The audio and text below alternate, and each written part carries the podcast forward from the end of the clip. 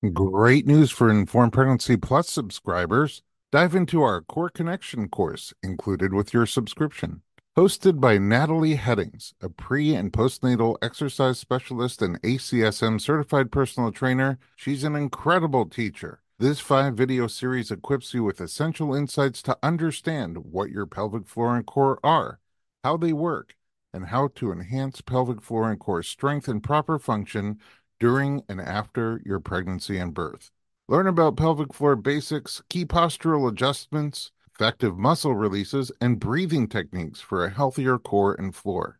Don't wait. Visit informedpregnancy.tv and get started with the invaluable core connection today.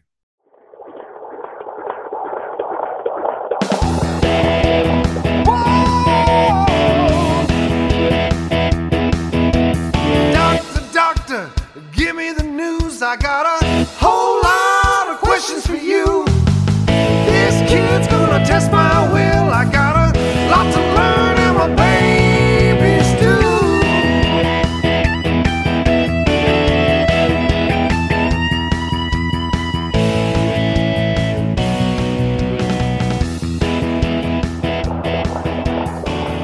Welcome to the Informed Pregnancy and Parenting Podcast. I'm your host, Dr. Elliot Berlin. Today, we're talking to a mother who experienced a birth much different and scarier than the birth she had planned for. My guest is an actor and writer who's currently finishing a feature, a psychological thriller, and planning for the arrival of her second child any week now. She's also an amazing human being. Tamara Ray, welcome to the podcast. Hello, thank you for having me. Oh my goodness, I have a million things to talk to you about. I'm jumping right in. Where are you from? Born in Miami, I'm Cuban, so that makes sense. But my family moved to Texas after Hurricane Andrew, Less and sense. I just kept going west after going to film school at UT Austin, just Ah, straight line to- across. That's why you went to Texas for film school? Yeah, I did, and I love UT, and I love everything about Austin, and I miss it, but I love it here. Ah.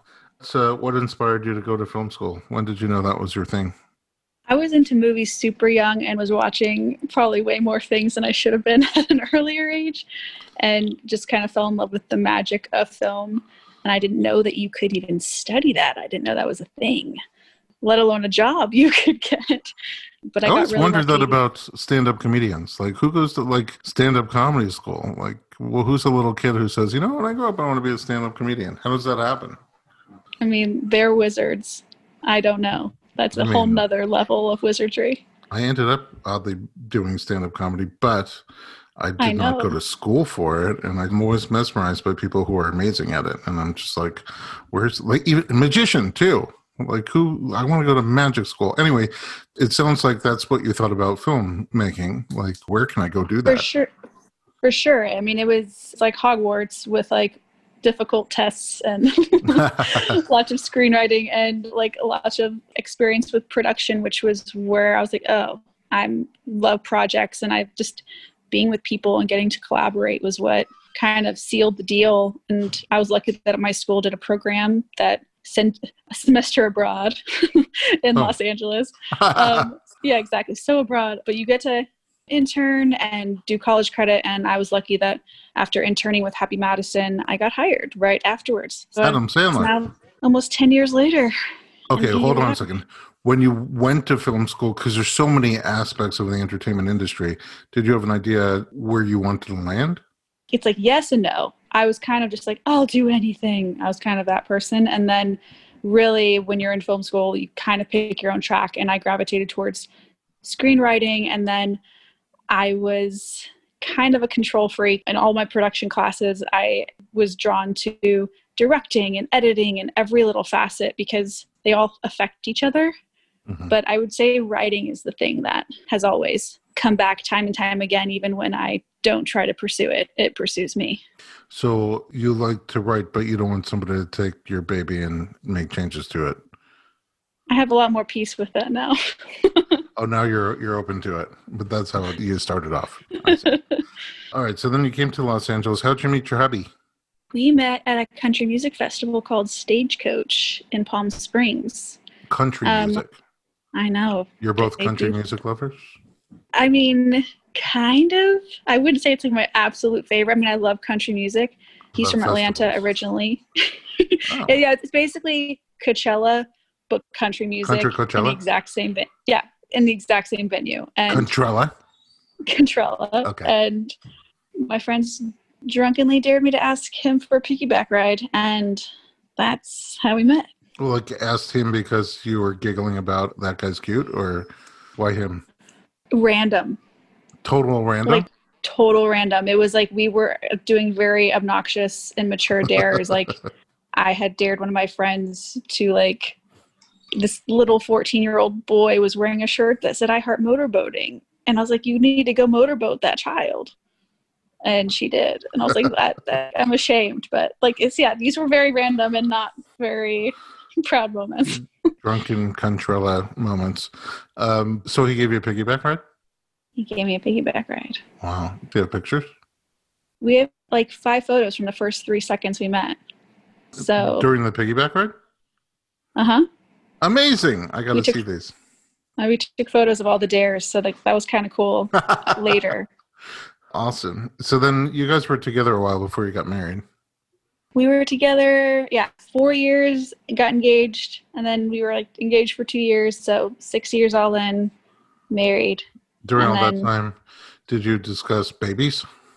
i mean hypothetically we had two french bulldogs which are our babies and then real babies just seemed like other french bulldogs at the time it sounds like you didn't really like discuss it one way or the other. not in the realistic sense like in like the movie sense like like yes one day One day we will have children. And then One you day. were you got married and then you, you got pregnant not too long after. It was about like a little over a year later, and yeah, we just happened to have 14 weddings that year. And I was like, oh, I'm going to stop birth control, and it'll probably take a long, long time, and it could take years. We don't know our situation. And lo and behold, at this one particular wedding, my friend and I both got pregnant at the exact same wedding. No kidding. Wow. That must have been a great wedding. Uh, it was honestly the most incredible wedding ever. And that same friend, I found out I was pregnant again this time at her house. So she keeps getting me pregnant. And- I mean, it sounds like a good time was had by all, if you know. exactly. uh, how was your pregnancy? You're like the beginning, your first try. I mean, first try was kind of the stereotypical super rough. Honestly, it kind of hit me like a truck. I wasn't expecting just the low energy. I remember like going to a yoga class and not being able to do it. And they're like, just lay down. like, no, I was like, okay. I always thought I couldn't I do yoga, but. I could do just lay down yoga. And I laid there and cried. I was like, why No, can't my body do this? Just like, literally no energy. Like your, everything felt so heavy to you. just so nauseous and like would kind of just trigger vomit and lots of aversions. And so I just relied on my childhood foods. and yeah, and then it lifted right around like the the 15, 16 week mark. Childhood foods like mac and cheese, PB and J, that kind all of stuff. yeah, all the yeah, all the like, like chicken nuggets, oh yes, peanut butter and jelly, grilled cheese. grilled cheese, and watching Rick and Morty. so it just lifted when you got to the second trimester. Yeah, it was it was like coming out of a fog. I mean, I'm so lucky and very grateful that it stopped because I was like, I don't know how people do this and how like it's a lot.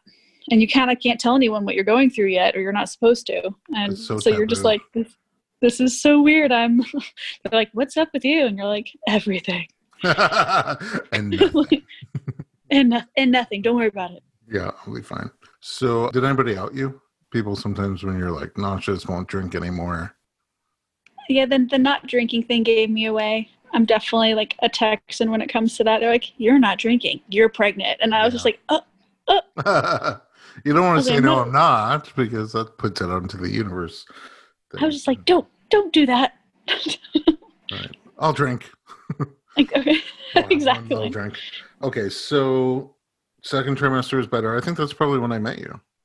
Yeah, I met you um, pretty early because randomly I was also just trying to do too much, and when I was doing a nice little child's pose, my hip popped out. And I know, was referred to you by 10 different people that don't know each other, Oh, wow. all saying that you are the sorcerer. That's not quite They're 100% right. Oh, thank you. I, you know, more comedy than sorcery, but I, I try my best. Uh, that's 10 different people is still not quite as many as the weddings you had that first year.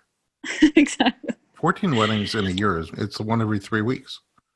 Yeah, they were like back to back weekends. And I ended up being pregnant for a lot of them after the fact, which was also not the best. But I, I definitely Kinda like, cool. I'm just in my mind. I'm like, that's so cool that you have that many friends. I have like one friend. Well, I feel like it was more like those. That was the year of like all of our good family, and like Jarrett was in a bunch of the weddings, and I was as well. And I honestly haven't had like, hardly any weddings since. It was like they Okay. all just I feel better. got married that year. I want to talk about your planning for birth. Let's talk about that. Did you have thoughts on what kind of birth you wanted to have? It was funny, like coming into it. I remember talking to you. I was like, I want a C-section and a margarita, and then that slowly transformed to actually learning and not being super scared of birth because I was definitely scared before. And I, you know, went down the rabbit hole of like watching the business of being born and listening to your podcast and just being so excited and reading so many books. And I was seeking birth stories and seeking birth videos. And it went from not wanting to feel a thing to wanting to feel everything in the best way and kind of switched my whole game plan to a home birth with an OB at my house and a midwife and a doula and doing hypnobirthing. And I honestly really enjoyed my pregnancy after that because I was just fascinated by all of it. And if something kind of scared me, I knew that I was going in the right direction. And it usually revealed something to me about something I needed to learn along the way. When you said you were scared of childbirth, were there more specific things that you were fearful of? Like what were you afraid specifically I mean, the stereotypical things you see in movies, like you're gonna poop on the table, or Oh, you're like those kind of things. like the very dumb things, like that everyone just kind of like tries to trip you up on, and it was like all those things of like, oh no, that can't happen to me, or like I'm just scared of. I think just the process in general, like the, it was one of those things where I knew nothing, and I was scared of what I was capable of, and after growing the baby and doing all of it, you just kind of get stronger along the way. And was you kind of, how much- uh, amazing to watch your transformation. Just, um, you know, yeah, fearful, anxious, and then just really getting confident and excited and sort of pregnancy glowy. Not to be uh, stereotypical, but you just really glowed a lot and you're always smiling and just seem very peaceful and happy in your own pregnancy. It, just in a nice way, a really sweet way, your own pregnancy world. It was just like you had your own weather around you and it was Mhm. always 72 and sunny. Let's take a quick break, and then when we come back, we'll talk about your actual birth. I'll be right back with Tamara Ray.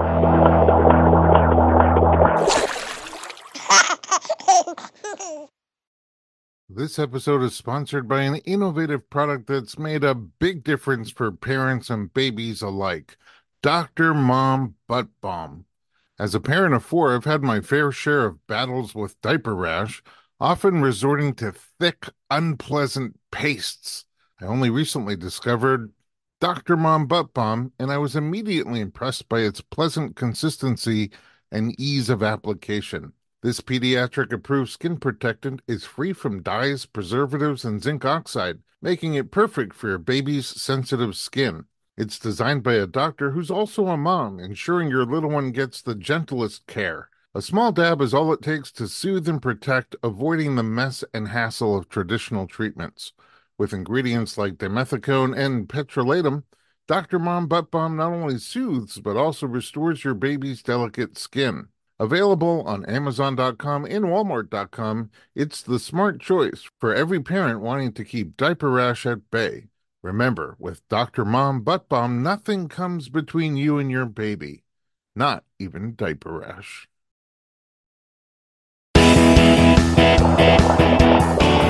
Welcome back to the Informed Pregnancy Podcast. We're talking to Tamara Ray, and you were nervous, anxious, fearful about birth, but it sounds like mostly from a place of not really knowing what to expect and what your options were. And then you got excited about birth, and instead of planning the cesarean with a margarita, you uh, planned for a home birth with who knows what kind of drinks. and uh, you had a whole team ready to go, right? So your team was an OB.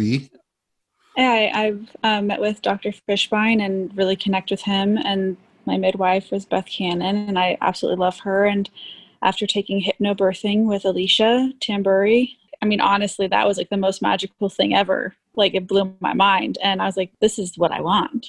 And I wanted you too, but you're you're very busy. well, who knows? I never got the phone call.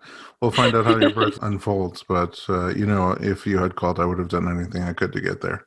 I had a Uber helicopter on reserve to just shuffle me over there. So, one thing before we get into your birth, I will say, you know, I am lucky to work with a really nice people. I'm lucky to help amazingly nice people through their pregnancy journeys and have great colleagues. And I say sometimes on the podcast, this is an amazing human being. You are an amazing human being. And I don't just say that because one day you walked into the office with a whole bag of baked goods out of nowhere. Um, but this is like one of the random things you would do that's just a total surprise for no reason in particular. I just, I got you these. And we, we're weird. We have this whole kosher diet. It's hard to shop for us. You brought all kosher stuff. It was kind of amazing. You're a very special person. Okay. Well, thank you. I think the exact same about you. And you, your whole wellness practice has been the cornerstone of my self care. And I didn't even know that I never did self care until I met you guys. And I didn't realize how mandatory it was in my life. And I hope to always continue that with you guys, whether or not I'm having babies. Samesies. I mean, it's just, it's a win win. And okay, we can go on forever. No, you hang up. No, you hang up. No, you hang up. Okay. but back to your birth. So, how did it start? kind of like a movie. My husband was out of town and he traveled a lot for work, but it was just before term. I was at 36 weeks and four and kind of started having some cramping and some spotting. And I kind of was like, everyone's like, oh, your body's just preparing. But I reached out to my midwife and how far, how far along were you? 36 weeks and four days. Okay, so just a little bitty bit before term, 37 weeks. And what did your midwife say? well, all the spotting and the cramping stopped, and my best friend was over with me, and we were kind of just watching rom com movies. But we listened to the baby on the Doppler for 10 minutes. Everything just calmed down. And then the next morning, around like six in the morning, I felt the trickle or the gush. It's, I mean, it's a notable feeling. and went to go check it out, and I was like, hmm, this is interesting. And that's when I reached out to Dr. Fishbein. He's like, I don't know. I was like, Are you sure? And I was like, I'm not sure, actually. I was like, This kind of didn't seem like a big enough thing. And then it happened again. And he's like, All right, I'm going to head over just to check things out. And this is six o'clock in the morning? Six o'clock in the morning. And was he the first one to come over? Yeah, he just by chance lived super close. And he's like, uh, because he could do a test to see if there was any amniotic fluid or not. And because if not, then, you know, keep going. Keep going. And if so, then hey, baby's going to come. Right. so, um, so you were just having like little gushes. Were you having contractions? At that point, none. So just gushes of fluid? Just gushes of fluid, and everything was super chill. And um, he came by and confirmed that there was amniotic fluid. And he's like, but I still wasn't having contractions. So he's like, I have like a little guest room office. He's like, I'm going to go chill in here and just kind of wrap up some paperwork, rest, or like, you know, you have a long ways to go. Mm-hmm. I was mm-hmm. like, cool. I mean, and, was uh, there any concern at all because it wasn't quite term yet, or you were just close enough that it, nobody really worried about that? Um, because I mean, I had a very uneventful pregnancy to where everything just kind of really went right, and he wasn't worried. He was thinking like this could. We had plenty of time. Jarrett was on his way home. He felt confident about doing the birth that close to term, and I trusted him 100%. So at that point in time, I was just excited mm-hmm. and hopped in the shower, Oh. doing my last little baby dance, and was Jarrett on the way home because you were having these gushes, or was he on the way home anyway? He was on the way home anyway, but bumped up his flight to the first flight in the morning just because. I uh-huh. was having cramping and spotting, and that was not the usual. And so he bumped it up by like an hour and a half. And if he hadn't have done that, and I even told him not to, which is silly, but if he hadn't have done that, he would have missed it. Okay. So what happens next then? Doing my like chill dance thing, have music on, I'm with my like best friend, I like I'm kind of dead set on like this water birth. I'm like, I know, I've envisioned it. This is how it's gonna be. I see it. And I'm just like in a, wanting to be in the water at all times. But still so not having contractions. Like barely. Like really honestly, like they felt like period cramps and nothing crazy. And I was doing the hypnobirthing thing, but just really kind of enjoying it because I was just excited. hmm And when I was in the tub, I was like drinking a smoothie and I was like, I can't believe like this is gonna be it. And kind of out of nowhere, I felt like I was gonna vomit. And I was like, I think I'm gonna throw up. Hmm. And she's like, Really? And I was like, Yeah, can you get something? And so she's like, I'm gonna go tell Dr. Fishbein because he was 10 feet away. And he was like, um, Let's get you out of the tub. I know you're like relaxing, but let's get you out and let's check you and just um, and he had had an ultrasound on me at the house so everything was pretty smooth up until that point. point and so of course i throw up and so i stand up and i start having bleeding which in my mind i wasn't panicked but i knew it wasn't normal and at that point i hadn't seen any blood and he's like okay we're gonna move you check you and the, the bleeding stopped pretty quickly it wasn't like it just kept going it was like boom and done and got me out, checked me. He's like, okay, you're at eight centimeters. And I mean, I'm feeling contractions, but they're at least over seven minutes apart, hmm but they're still not crazy.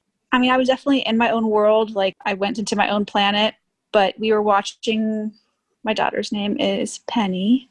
We were listening to her on the ultrasound. And during that first contraction, her heart decelerated a little bit. And he was like, I'm going to watch again.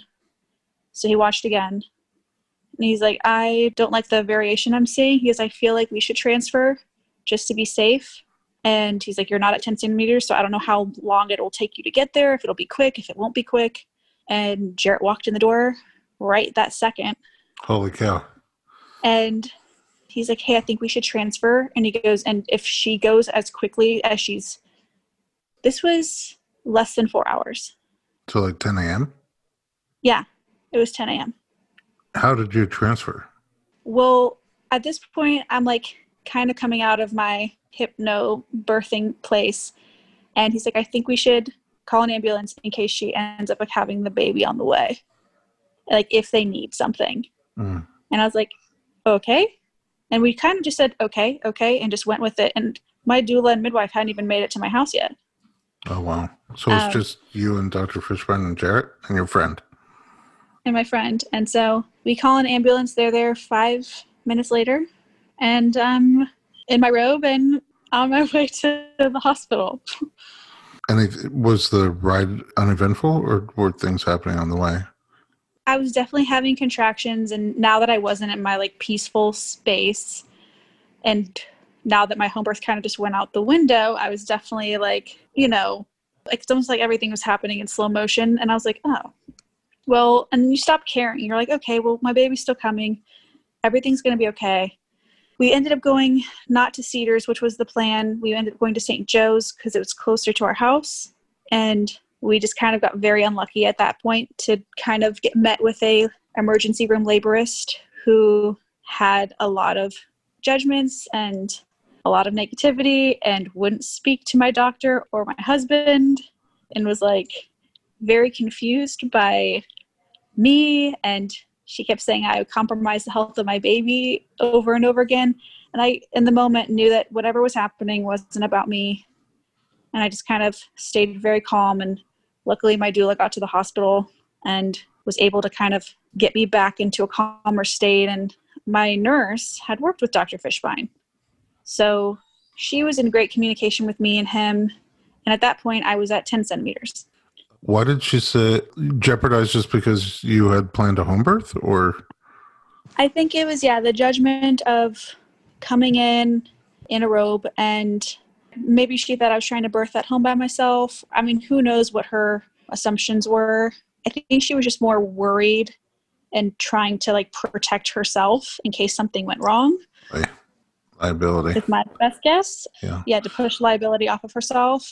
They, But yeah, so they, she wasn't they checked my cervix and they found Yep, your 10 centimeters. Were they monitoring the baby?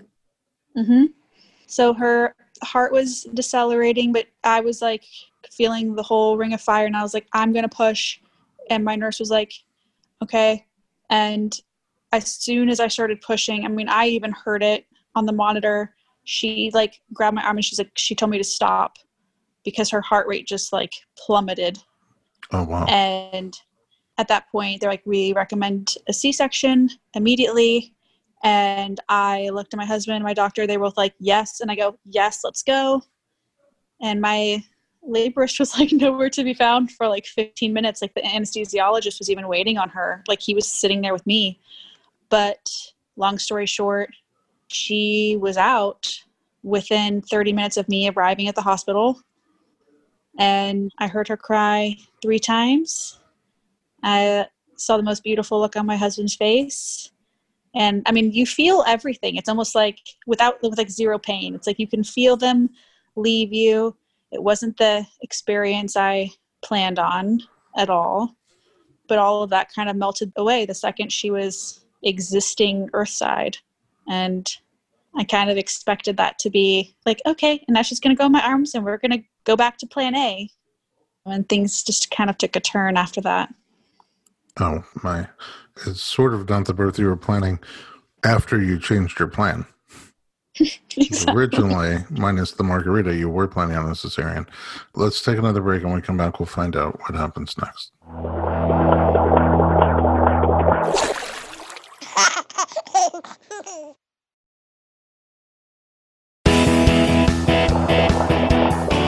Welcome back to the Informed Pregnancy Podcast. We're talking to Tamara Ray, and your planned home birth took a quick turn when your doctor, who was going to deliver with you at home, saw that the baby's heart rate was decelerating during your contractions. So you called an ambulance, went to the hospital, got a really judgy hospitalist there. But, you know, they checked you, you had progressed to 10 centimeters, ready to push, and the baby was on the monitor, still kind of decelerating during your contractions.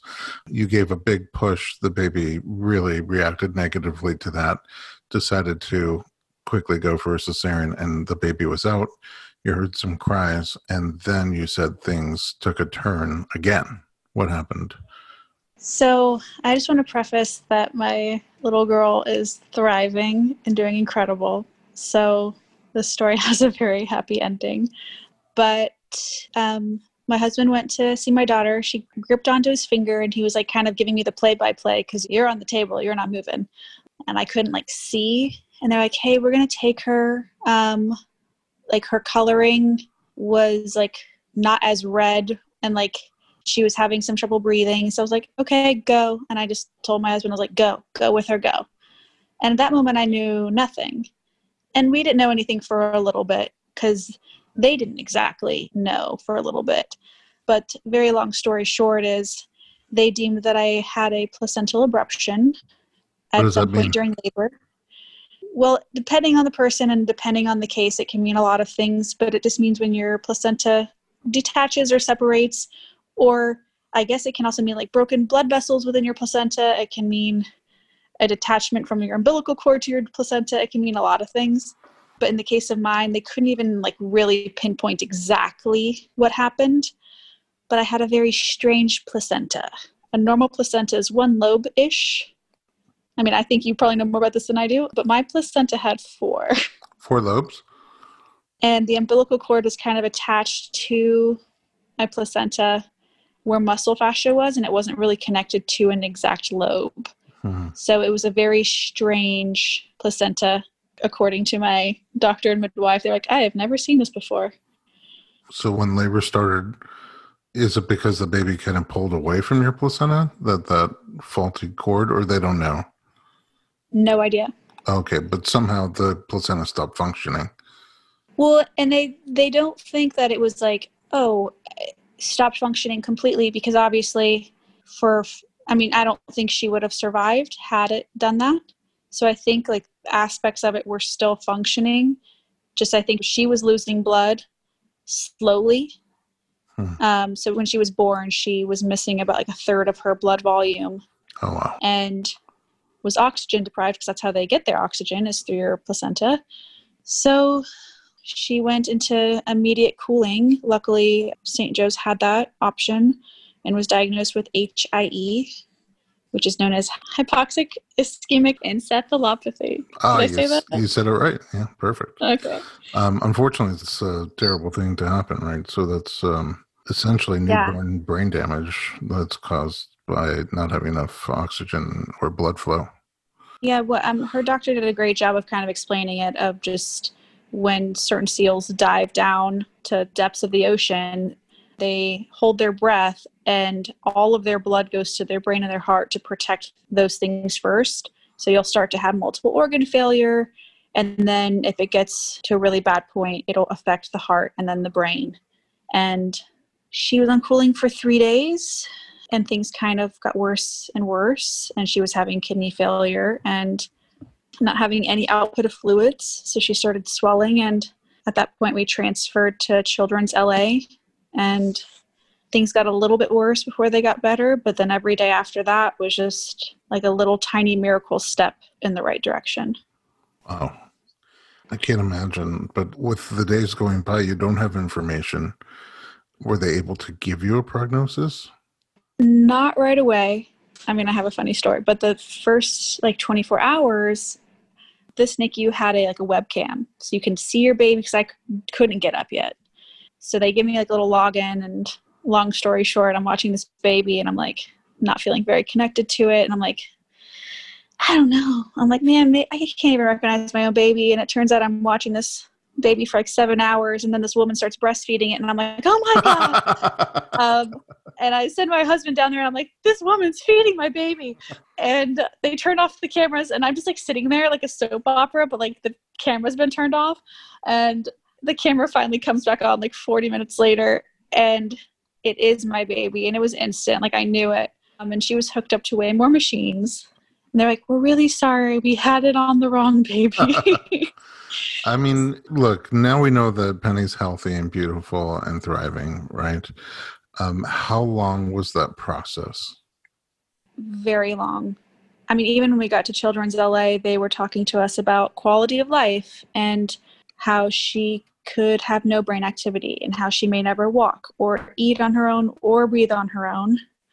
And we were having very serious conversations about very big things. And I just definitely gave myself moments to totally break down.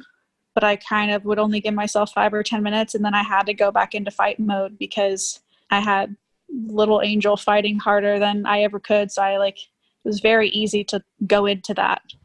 Definitely had to do a lot of processing and healing after we got out of the hospital, but How, how long was she in the hospital for? a little bit over a month. So we were actually not there as long as they projected us to be. When Again, you it was left the hospital, was there a better prognosis? Yes. So by the time we left, she had gotten off of oxygen. Her kidneys started functioning, so she started having output, but her kidney levels were still not regular or in range yet. She had started eating on her own, so it changed my whole journey of nursing right away. Like she didn't even get breast milk for about six days because she, was just on IVs Hmm. and they started doing a feeding tube. So you start pumping right away, and you don't know if you're going to get to feed your baby, and it's a crazy thing. And luckily, she started feeding more and more, and then took a bottle. And then once she was drinking breast milk, honestly, everything just started coming full circle, and all of her brain scans. I mean, her neurologist was like, with babies, their brains have so much neuroplasticity it's really hard to say like she's like we're not seeing like big blanket spots of damage we're seeing kind of just like across the board that things were affected they go, we won't even know how this affects her until she's older. But the fact that she was breathing on her own and eating on her own, and she had a very strong latch, like to where she was doing some reflexive things and then some things that were very telling that obviously her brain was working in some ways because you can't do all those things without it working. I know you said you gave her breast milk. Were you able to breastfeed her or did you have to pump and bottle feed? We had to start off bottle feeding and the process went into I had to dry breastfeed her first, so I'd have to pump 1st mm-hmm. and then let her practice essentially latching without milk because I didn't know if she'd be able to regulate the flow on her own, if it'd be too much. And then luckily she really took to that and I was so relieved because that's something I really wanted and prayed for and and envisioned as well.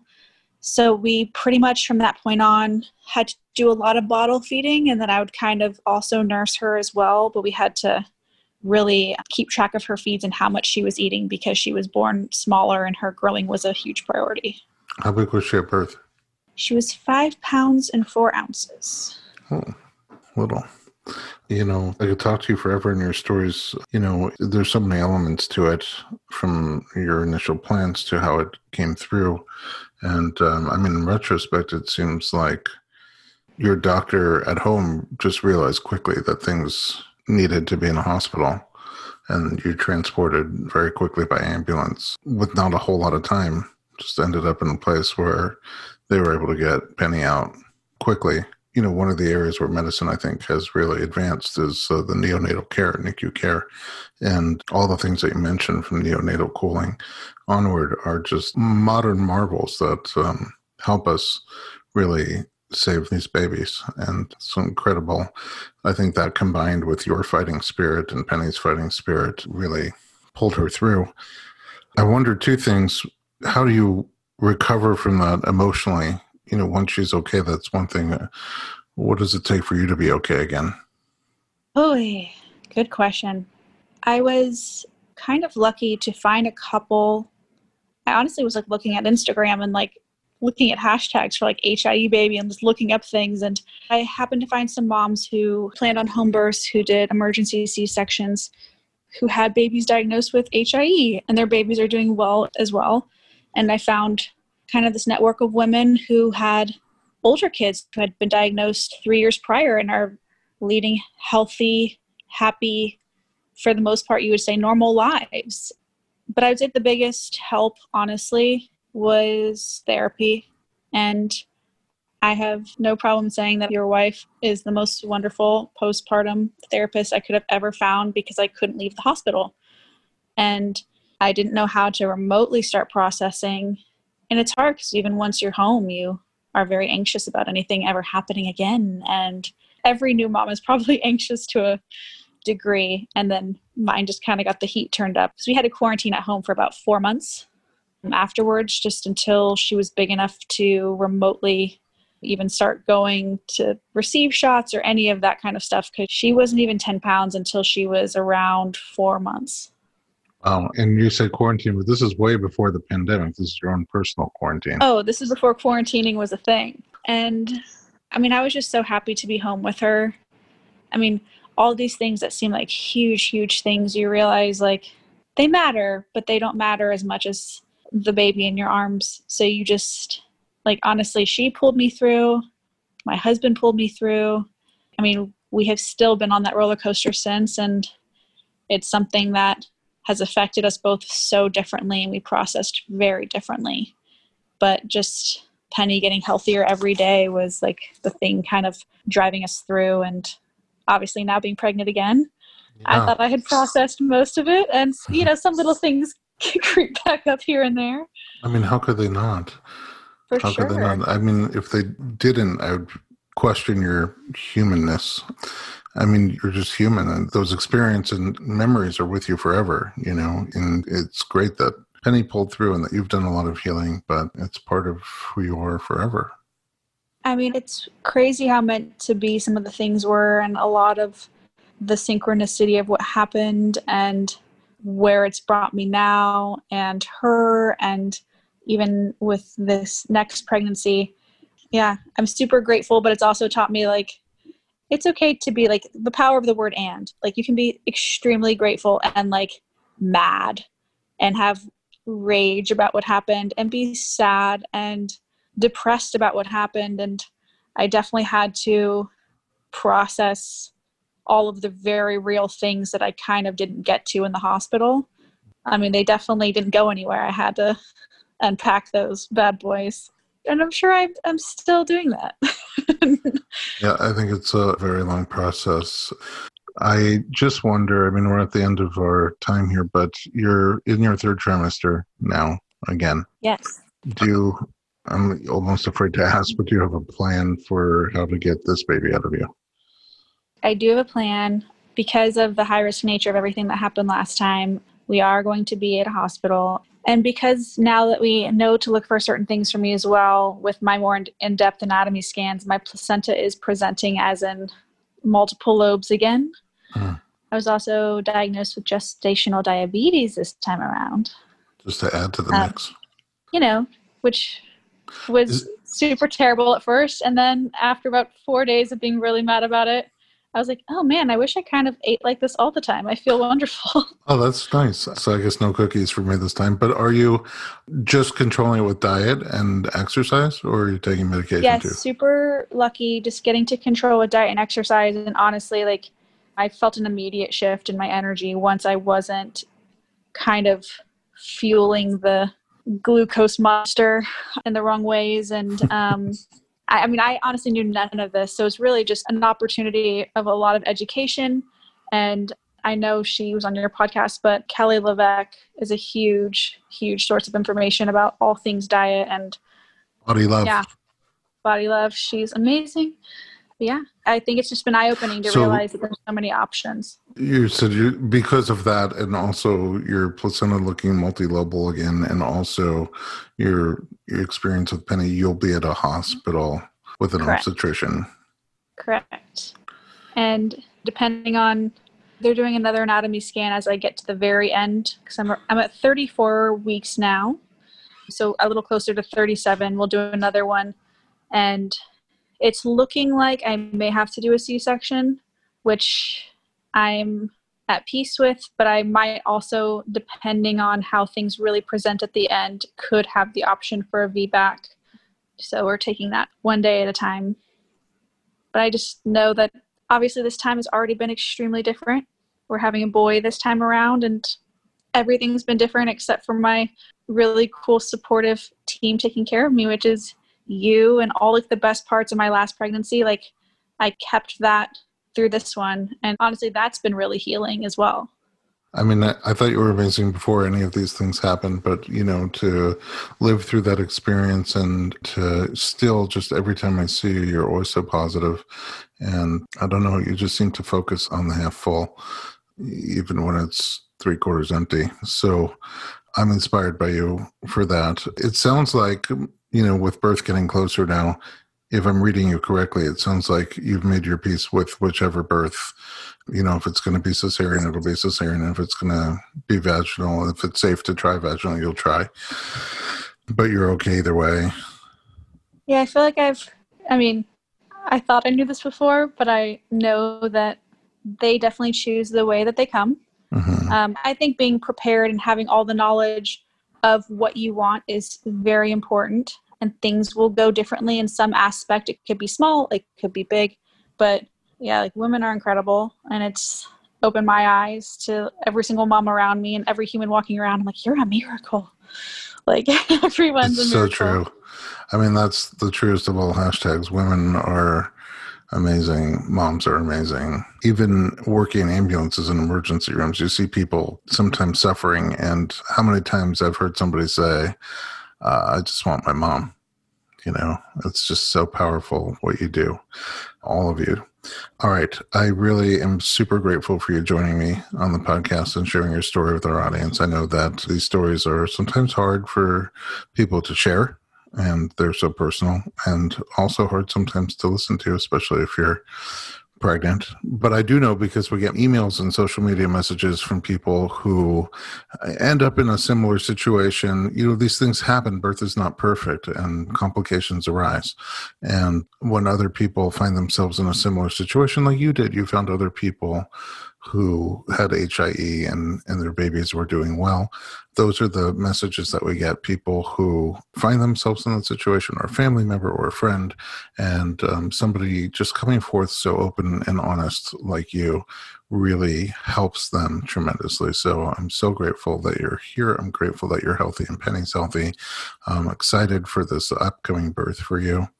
And hopefully you'll come back and share your second birth story I would love that. I hope it'll just be all super amazing and exciting. There were so many twists and turns. We never expected this great thing to happen.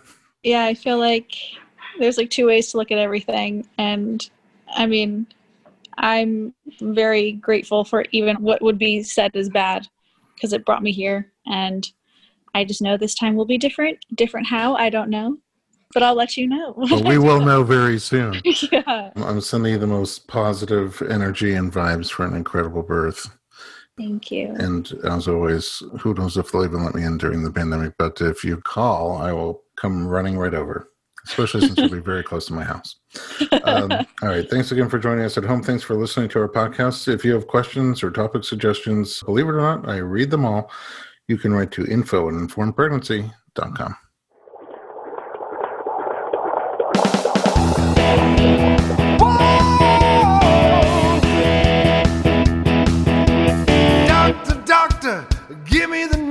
I got a whole lot of questions for you. This kid's gonna test my will. I got a lot to learn, and my babies do.